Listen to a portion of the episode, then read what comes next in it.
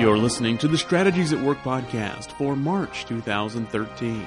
Today's episode is titled Rational Empirical Pragmatism. What is the source of business knowledge? The pedestrian assumption is that business knowledge is based on rational empirical pragmatism.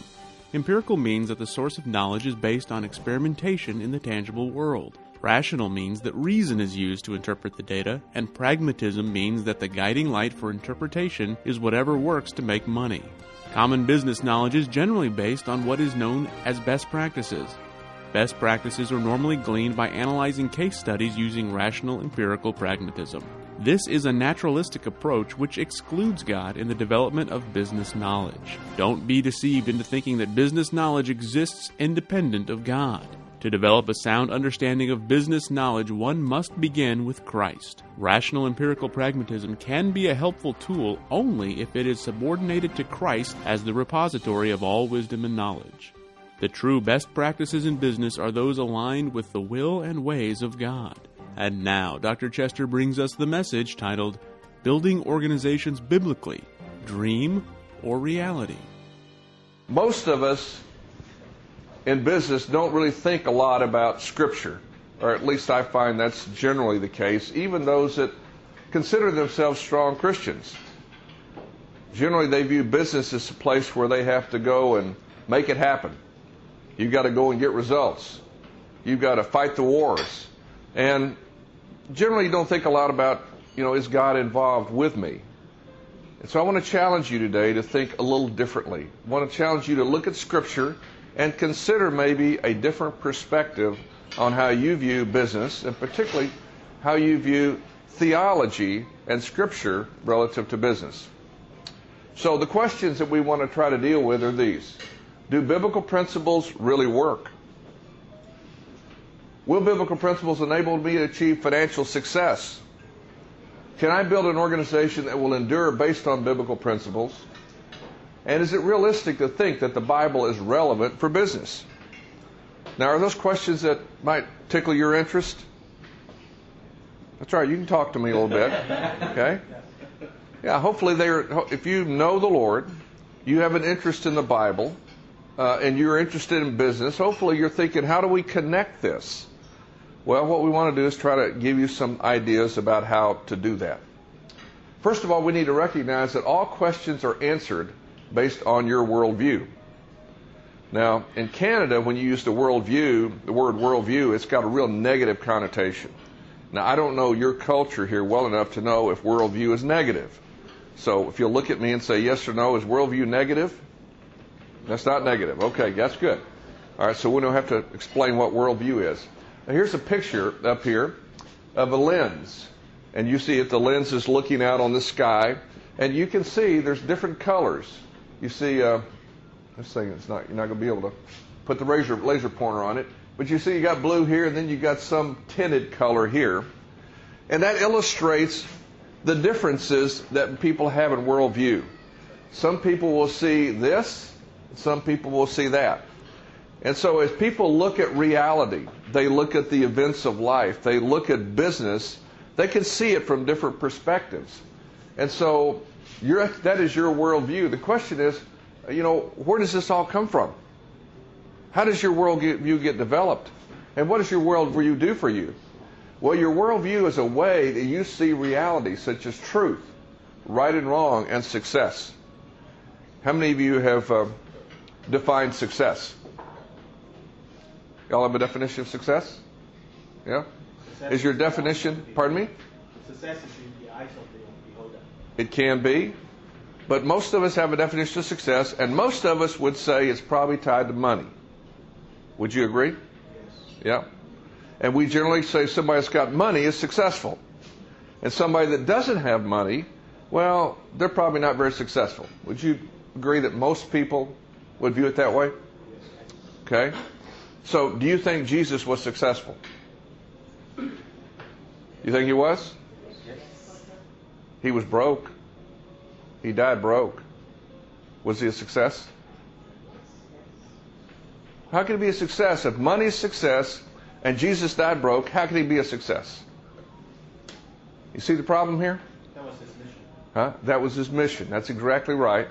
And the definition of success that Jesus gives us is different from our common definition of success.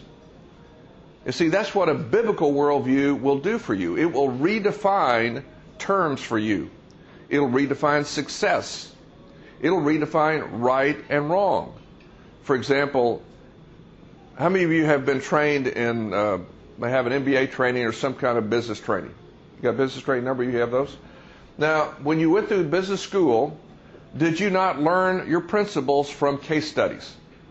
That's what you study. Basically, you found companies that, that had a level of success that, as you defined it, or the professor defined it, that was worthy of being emulated.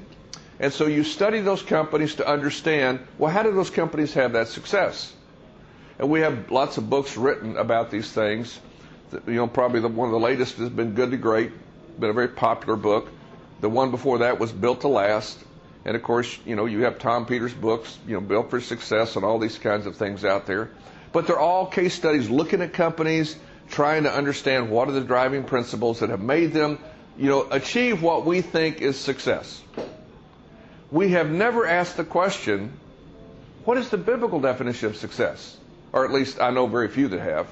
Maybe some of you have, but most that I run into don't even ask that question. So your worldview has defined for you these things, including success. So maybe there's a worldview shift that we need to consider if we're going to open our minds to a biblical definition of success and understand how Jesus could be successful when he died broke. The common worldview today is called rational empirical pragmatism. That's almost like talking about an ion implantation machine, isn't it? Okay? It's like, what is this? Well, this is really not hard to understand. Uh, the first time you heard the word encyclopedia, it probably overwhelmed you, didn't it? Because you had never heard it before. So this is a term you probably are not familiar with, but it's a term it's easy to understand. Okay, rational means we use our reasoning powers to understand. Empirical means we learn from our senses. You know, it's we are experimenting in the physical world. And pragmatism means simply it works, based on whatever our definition is that, that we mean by it works. So rational empirical pragmatism is the common worldview in business that I run into in my travels and working with clients literally all over the world.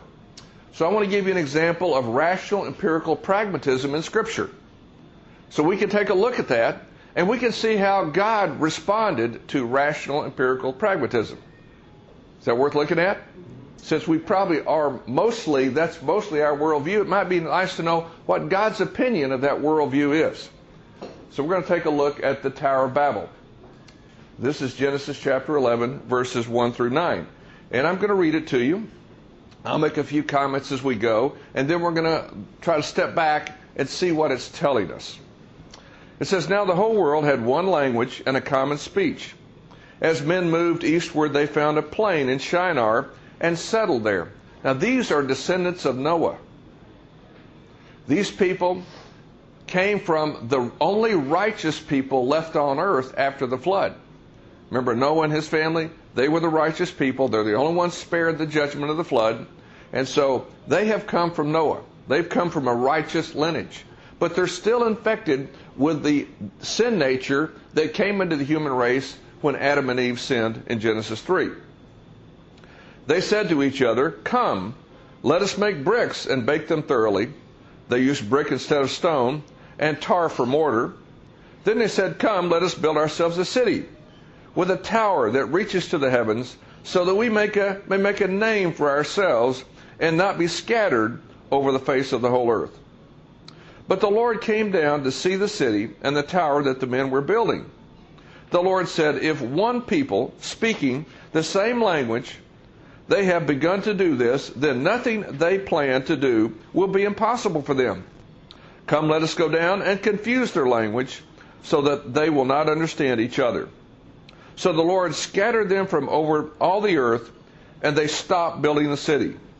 This is why it is called Babel, because there the Lord confused the language of the whole world. From there the Lord scattered them over the face of the whole earth. So this is a project, a real estate project, a real estate development project here that's recorded in Scripture They built a city and a tower, and it was all about building a monument to themselves. And so the question is, you know, what does this tell us now about reality and about success and things of that nature? First of all, you ask yourself, how did they know how to build this? You know, what, what was the example they had? Well, we're not aware. We don't have any record of any prior construction projects like this except the boat project of building the ark. Now, you remember Noah was the farmer. And God called Noah to build a boat. Can you hear the conversation between God and Noah? God calls Noah and says, Noah, I want you to build a boat. He says, Great, what's a boat? Okay. Well, don't worry, I'm going to tell you what a boat is. Okay, then he says, What's the purpose of the boat? Well, I'm going to flood the earth. Okay, great. What's a flood? It's, it's where the water's going to just rise up over everything and it's going to wipe everything out. Okay, well, why are you going to do that? Because everybody's wicked. Okay, so what am I going to do now with this boat? Well, you're going to build it and you're going to put all these animals in it and your family in it to, to spare you from this judgment. He says, Oh, great. Now, well, how do I build it? He says, Don't worry, I'm going to show you. And so he obviously showed Noah how to waterproof. How to, he gave him the dimensions and exactly how many stories to have in there, told him all these details about the boat. And undoubtedly, there was a conversation at some point where when Noah says, Well, how are you going to do this flood? He says, I'm going to bring rain. And Noah says, What's rain? He says, Don't worry, I'll show you what rain is. So Noah was given revelation from God about how this is going to work. Now, the, the descendants of Noah were not aware that God spoke directly to them like he spoke to Noah. So most likely what they knew came through their heirs, through passing on from one generation to the next. And that's probably how they learned about waterproofing. Because see, God had to teach Noah about waterproofing. And you see that in here, that they didn't use pitch, they used tar. Now why would you use tar for a tower like this? It's waterproofing, because you need to make sure that the, the grout doesn't break down in the, in the elements. And so you put waterproof material up there to stand up. So these people got revelation from God through their heirs, not directly from God. So it was through tradition. Now today, we have scripture. We don't have to depend on oral tradition. They had to depend on oral tradition. But we have the Word of God. So we have, and in some senses, we have enhanced revelation that they didn't have. So how did they learn these things? Well, they learned these things by their heirs who experienced them. Noah experienced the reality of how to build a boat, how to waterproof the boat, how to do all those things, and undoubtedly he passed it on. So that was the rational, empirical side of it. And the pragmatism is, well, what works? You know, I'm trying to build a boat that'll float, and Noah built a boat that floated, it worked. So, okay, great, we know how to build a boat that floats. And so that told them something about construction that was passed on to their heirs. And so now they're sitting here with this oral tradition about how to do things, and they want they decide we're going to build a city and we're going to build this tower. Now, what makes this project suspect to God? Well, one of the things that makes it suspect is that they didn't have permission to do this. You ever think about that? That maybe God has a will about what projects are done? That it's just not up to us to go build a construction project. You know, Hebrews 3 says this that, that everything is built by someone, and God is the builder of everything, which suggests that if we go about building something, we need to get a divine building permit. We need to be sure that God has authorized the project. Now, the thing that these people were under was called the creation mandate. The creation mandate was given to us in Genesis chapter 1, and that mandate basically says that God created man to rule his physical creation. And the way he was going to rule it was by expanding all over it and then bringing the, the mastery of the creation under man's control so that man could develop the technology. You see, there's technology that's being used here. You don't build a building without technology. You need to know how to build a building. I grew up in the construction business. That was my father's business. And so I learned the mechanical trades plumbing, air conditioning, fire protection. So I had to learn how these things worked. And I was taught these things largely by my parent, my, my father, and the people that worked for my father. So we learn these things through empirical methods. We learn by thinking and seeing how to improve things. And we learn learn by knowing well what works and what doesn't work. So we do the same things today that they did then. That's what they did is they were discovering what worked. So they built this tower. The question is, okay, now what what we, what facilitated success for these people? What are the the lessons that they learned through rational empirical pragmatism that facilitated their success? So let me just look at some of these lessons with you. Number one, there was unity in communications. You see, they couldn't have any success if they couldn't communicate well. And I can tell you this, doing consulting work, what I run into over and over again is the same problem. I get into an organization and I'm trying to find out what are the issues here, and almost invariably, either right up front or very soon in the conversation will be a comment about there's no communication here, or the communication is very poor. Communication is incomplete. Communication is misleading. Something's wrong with the communication. That's always, almost always the case. So here you have unity of communication. And that was one of the great principles that enabled them to have some success. And they obviously gleaned that pragmatically. They discovered, okay, we got to be unified in our communication or there's no hope for us building anything together. Then they had to find the proper place. You see, if you're going to build a, a tower that's going to go straight up, one of the things that you've got to do is just got to go straight up. It can't be leaning. What happens if that tower is leaning just a little bit and you just keep building on it? What's eventually going to happen? It's coming down because eventually gravity is going to be, be strong enough on it to pull it down. And so you've got to have it straight up. So it's good to start with a flat plane. That gives you a better opportunity to go straight up. And undoubtedly, they had some kind of technology to help them keep it keep it straight. I don't. Know, they may have had primitive levels. Then we have the proper technology. They use bricks instead of stone. Now, why would you use bricks instead of stone? Well, stone is irregular. It's hard to get stone, you know, uniform. But if you can make the brick, you can get a mold, and you can make the brick all the same. And so they were using that technology, and of course, they used tar for mortar because it provided waterproofing. Now, how about your leadership? Notice this. It says, Come, let us build. You see, there's a heart here for unified leadership. We're going to do things together. See, another thing I hear frequently in organizations is there's no unity in the leadership. Everybody's got their own agenda. Everybody's doing their own thing. Now, obviously, there are, there are companies where that's not true, but I find frequently that is a problem in organizations. Well, that was not a problem here. Then there was a unity of strategy, objective, and purpose. Let us build ourselves a city with a tower that reaches to the heaven. They weren't having some leaders saying, well, let's build this, and some leaders saying, let's build that over there. Everybody was agreed. We're going to build a city, and we're going to build this tower, this monument to ourselves.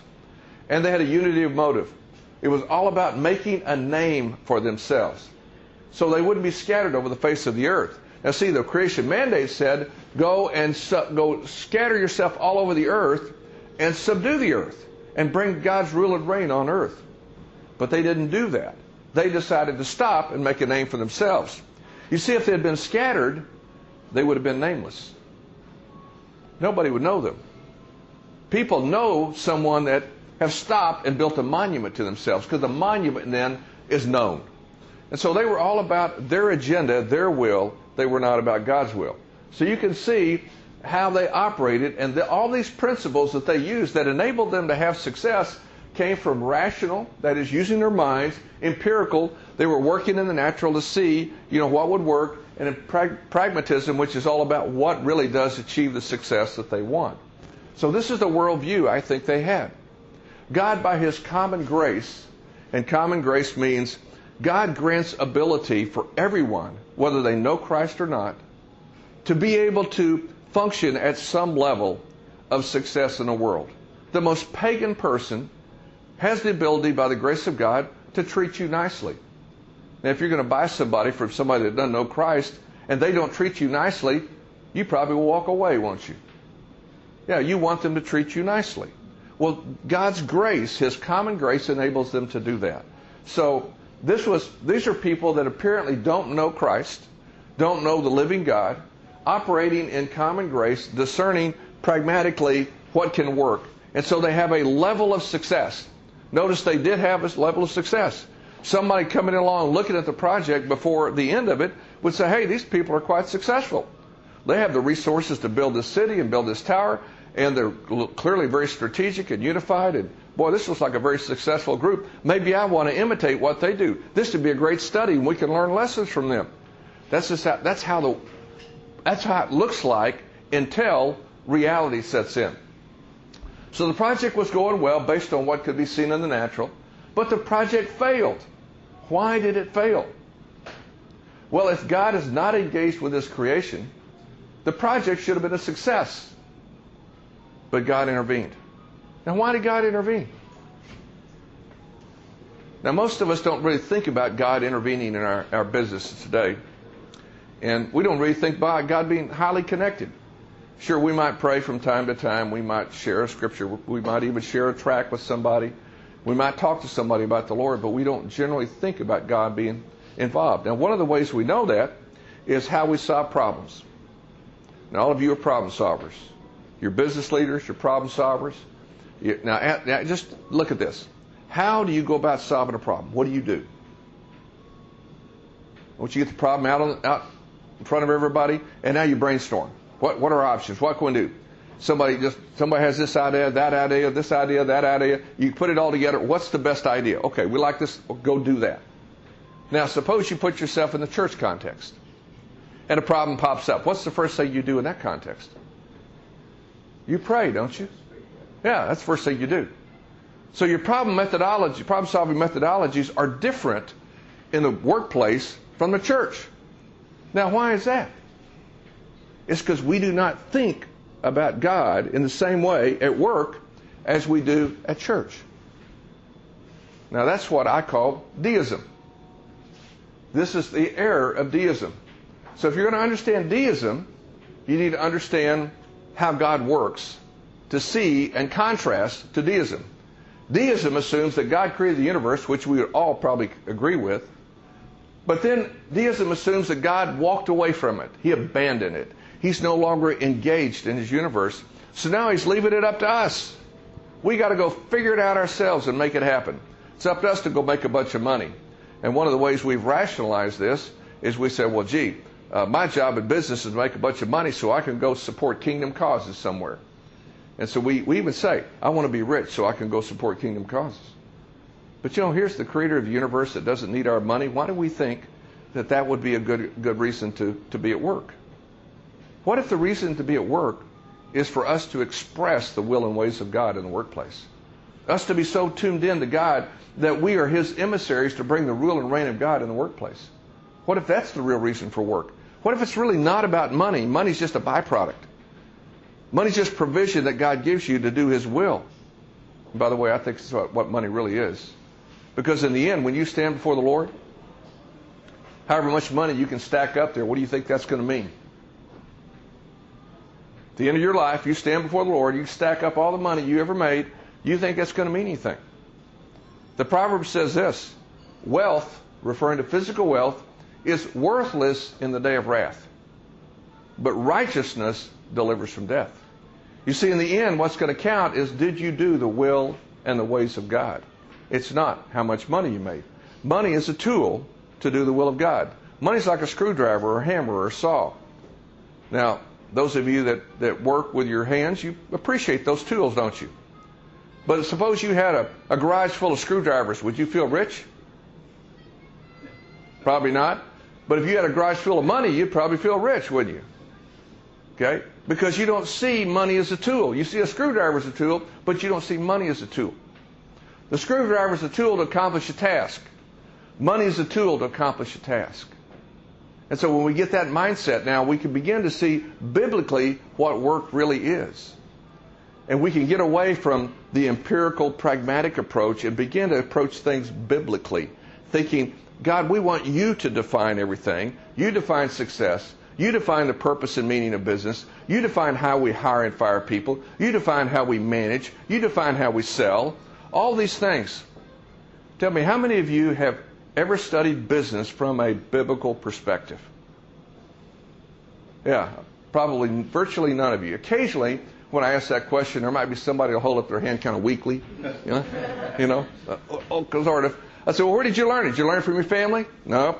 Well, did you learn it from your church? No. Did you learn it from school somewhere? No. Well, where did you learn it? Well, I read a book. Okay, you read one book, and so that makes you an expert.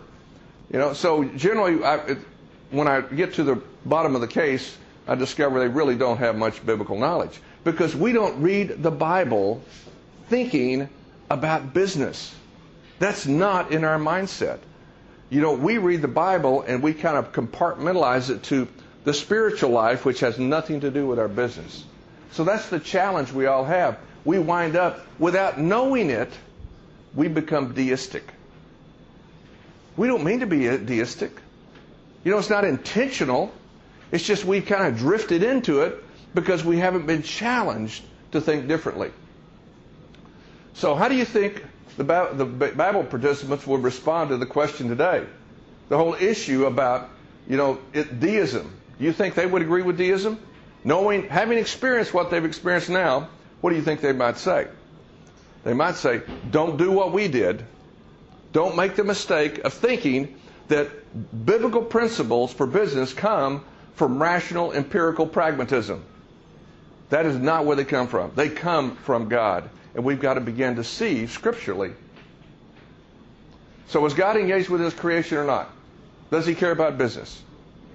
Hopefully, by now, I've said enough for you to say, yes, he does. And here's a text that says it. So, let me just read this real quickly to you because I want to get on over to another text real quickly. Remember the former things. This is God speaking. Those of long ago, I am God, and there is no other. I am God, and there's none like me. I make known the end from the beginning. From ancient times, what is still to come, I say, My purpose will stand. You see, God has a purpose, He has a plan He's executing, and our business activities need to fit into His plan.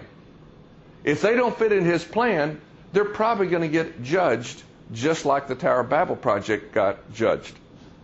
So my purpose will stand, and I will do all that I please. From the east I summon a bird of prey. From a far off land, a man to fulfill my purpose. Notice this is God saying, Look, I have a plan, I have a purpose, and I will get whomever I need to to execute it. If I need a bird, I'll get a bird. If I need a man, I'll get a man. Now, notice, you know, he's very personal and individual. He doesn't say an army, he doesn't say a flock. He says a man, a bird, illustrating his personal intent for each one of us. For what I have said, that I will bring about, and what I have planned, that I will do. Nothing's going to thwart his will in the end. You see, the Tower of Babel project was an attempt to disobey God that God judged. When we, when we try to do things outside the will and ways of God, we will get judged. So here's the Lord's response to these empirical pragmatists these people trying to define reality themselves using their own definitions instead of leaning upon the truth of who God is and how He works. And so the Lord came down to see the city and the tower that the men were building. The Lord said, If as one people speaking the same language they have begun to do this, then nothing they plan to do will be impossible for them. He's saying to us, the power of the principles that they were practicing is enormous because those principles lined up with God. But they had the wrong motives. And God is all about motives. And so here comes the judgment. And the way he judged them was he confused the communication. And perhaps that's a big clue to us. Do you think God is maybe, he knows how to put his finger on the most important issue? You know, if he's going to pronounce judgment, he's not, he doesn't have to guess at what to judge. He knows exactly how to judge.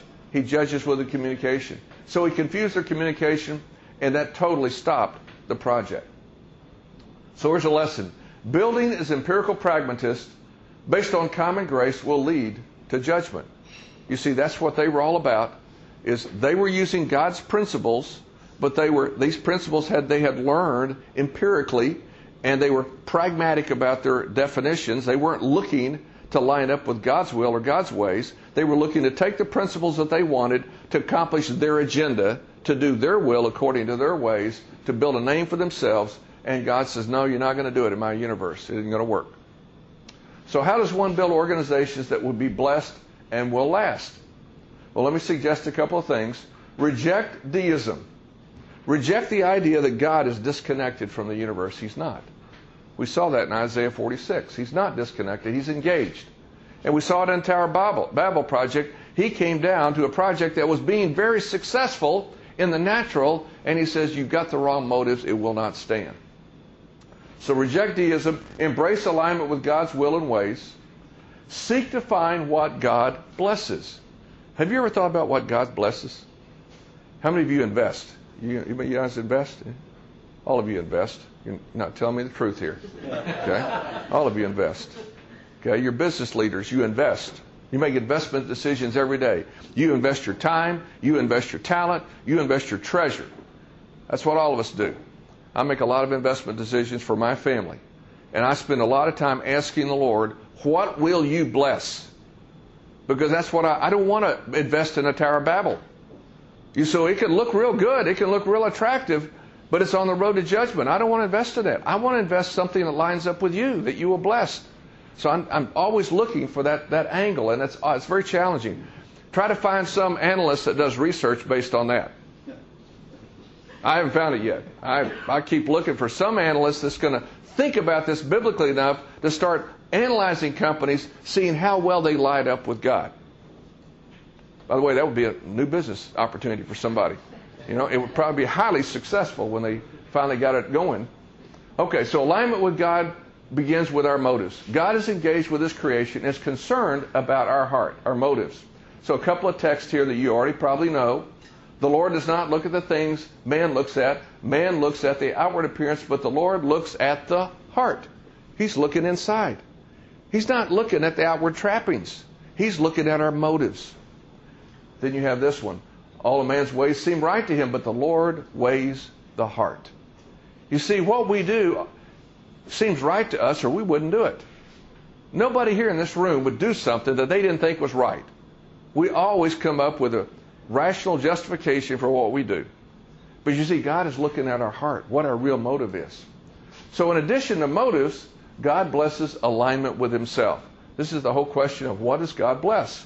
So, here's the text I wanted to show you uh, very quickly Psalm 1, verses 1 through 6. Now, this is a text you probably all know. But have you ever thought about this text in light of business? No, you probably haven't. I didn't for a long time. Until finally I kind of woke up one day when I was searching out the question what will God bless? What will really prosper? What will endure in God's universe? And I ran across this. I said, wow, this is a pretty clear text. Blessed is the man who does not walk in the counsel of the wicked, or stand in the way of sinners, or sit in the seat of mockers. But his delight is in the law of the Lord. That's the revelation of God. And on his law he meditates day and night. He's like a tree planted by streams of water, which yields its fruit in season, and whose leaf does not wither.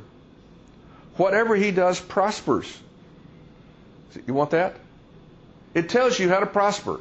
It tells you how to be successful, how to be blessed in God's universe.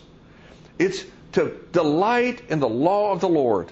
And on this law, you meditate it day, on, on it day and night. Now, what does day and night mean? Well, what do you do it by day? Well, probably you work.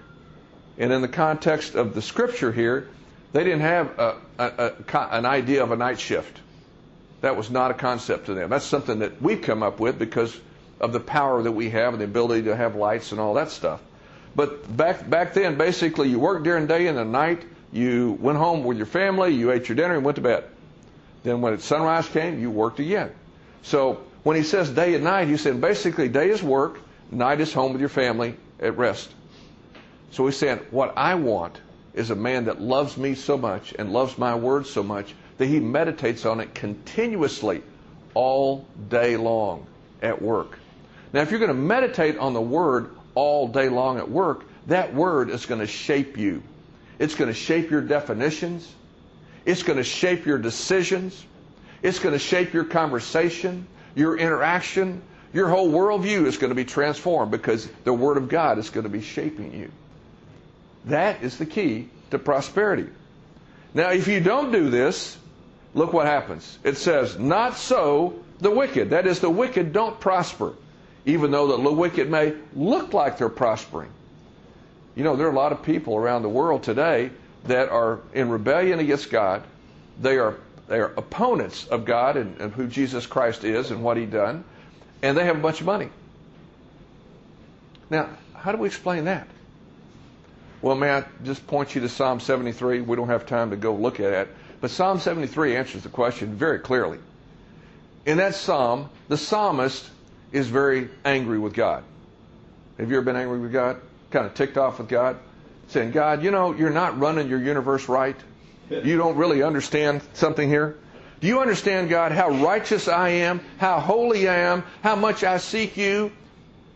And look what you're doing. You're giving me a, a really tough life.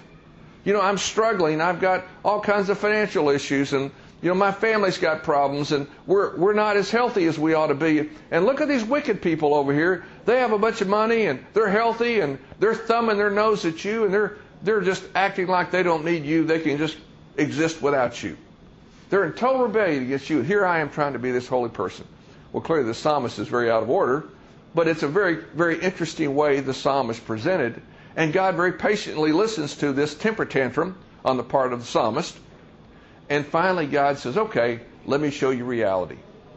And then he opens the door to heaven and shows the psalmist reality. And the reality is those people, those rich people who are in rebellion against God, are on a slippery slope to judgment.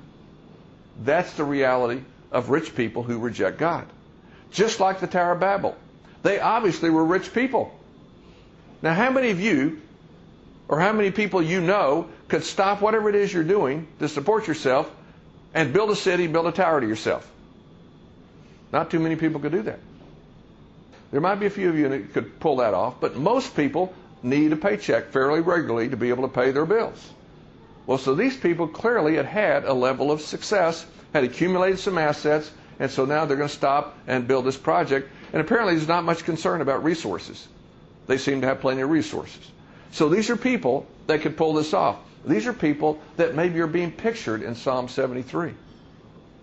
And so the key is can we be smart enough, biblical enough to recognize when a person has money that may or may not be a blessing?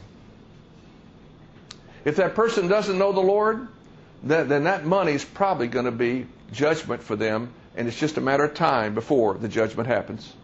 If the person does know the Lord and is properly stewarding that money, it's a blessing. So it depends on your relationship with God. What's going on in your heart? You can't look at the external and draw the right conclusion. You have to look inside the heart at the motives. And so that's what the psalmist is saying here. Not so the wicked. The wicked are not going to prosper in the end. They may look like they're prospering short term, but in the end they don't. They are like chaff that the wind blows away. Therefore, the wicked will not stand in the judgment, nor sinners in the assembly of the righteous. For the Lord watches over the way of the righteous, but the way of the wicked will perish. Would you like to know that the Lord is watching over you in your business? Wouldn't you like that? Wouldn't it feel comforting? Like, okay, I am lining up with His will and His ways, and there's protection now from Him as I execute these things. I'm not just out there going, figuring it out myself and doing what I want to do.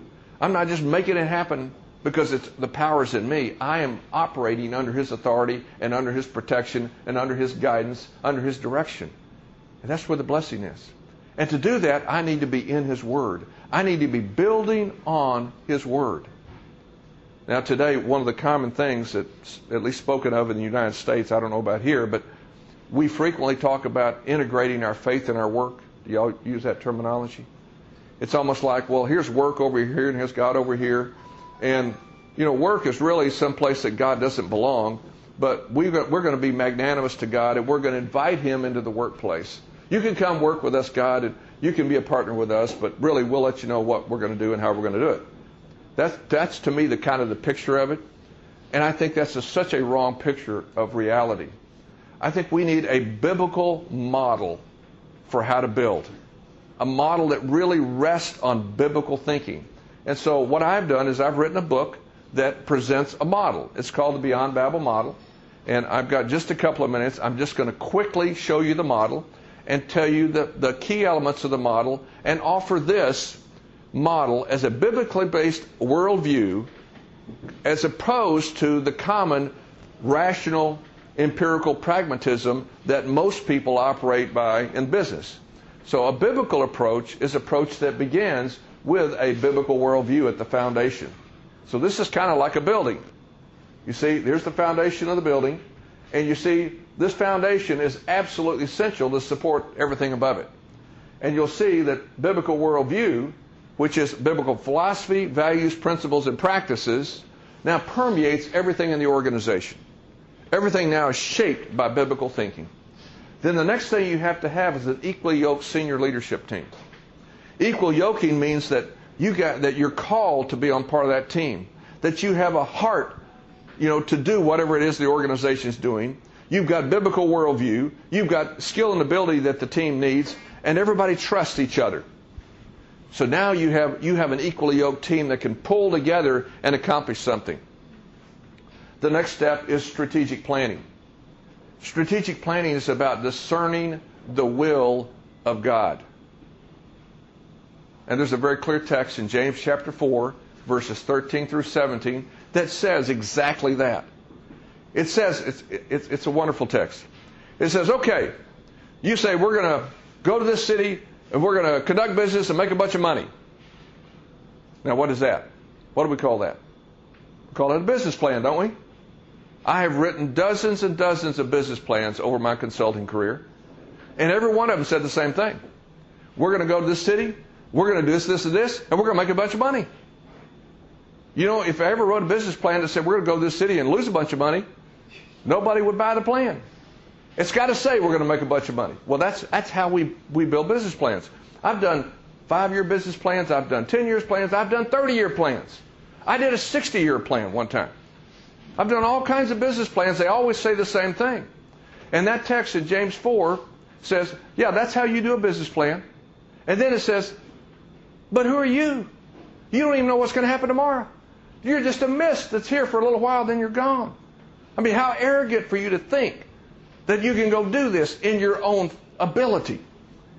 He says, You need to plan, but here's the way you need to plan. You need to be saying, If it is the Lord's will, we will do this or we will do that. You see, it's a whole different approach to planning, submitted to the will of God, seeking to discern the will and ways of God. So that's what a strategic plan is.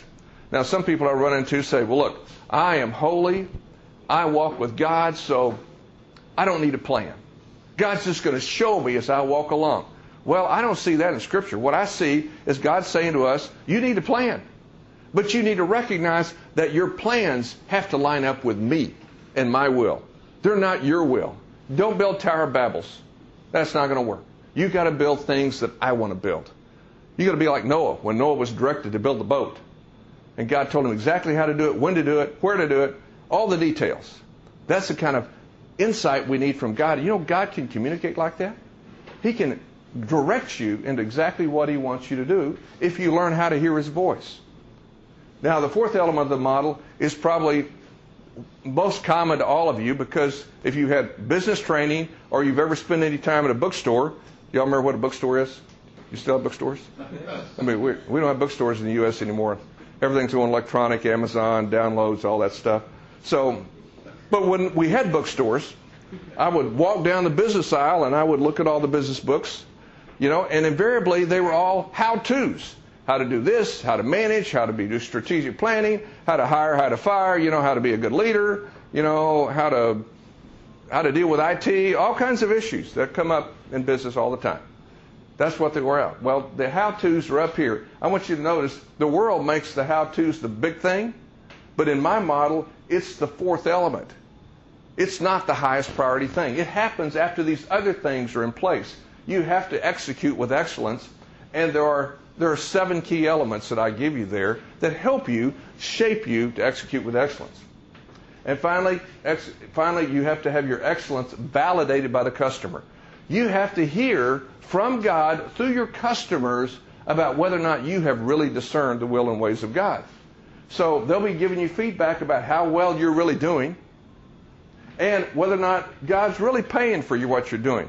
You know, God pays for what He orders. You know, God's got a plan, and God's got all the resources at His disposal He needs, so He'll fund His will.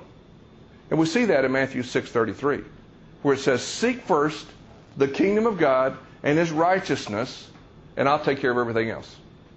So our priority both personally, in our churches, in our businesses, in our communities, should be to seek first the kingdom, which is the will of God, and righteousness, which are the ways of God, and He'll take care of the money. He'll take care of that. So customers are going to give you feedback as to whether or not you've really discerned what God is saying, or you're building a Tower of Babel. Now, see, if you're going to make an investment decision, you're going to back somebody, don't you want to know whether or not they're building God's way or they're building a Tower of Babel? Wouldn't that be good to know? That's what I'm looking for. I want to find the people building God's way because I know those people will prosper. Those people will be blessed. That investment will yield a return. That's where I want to go.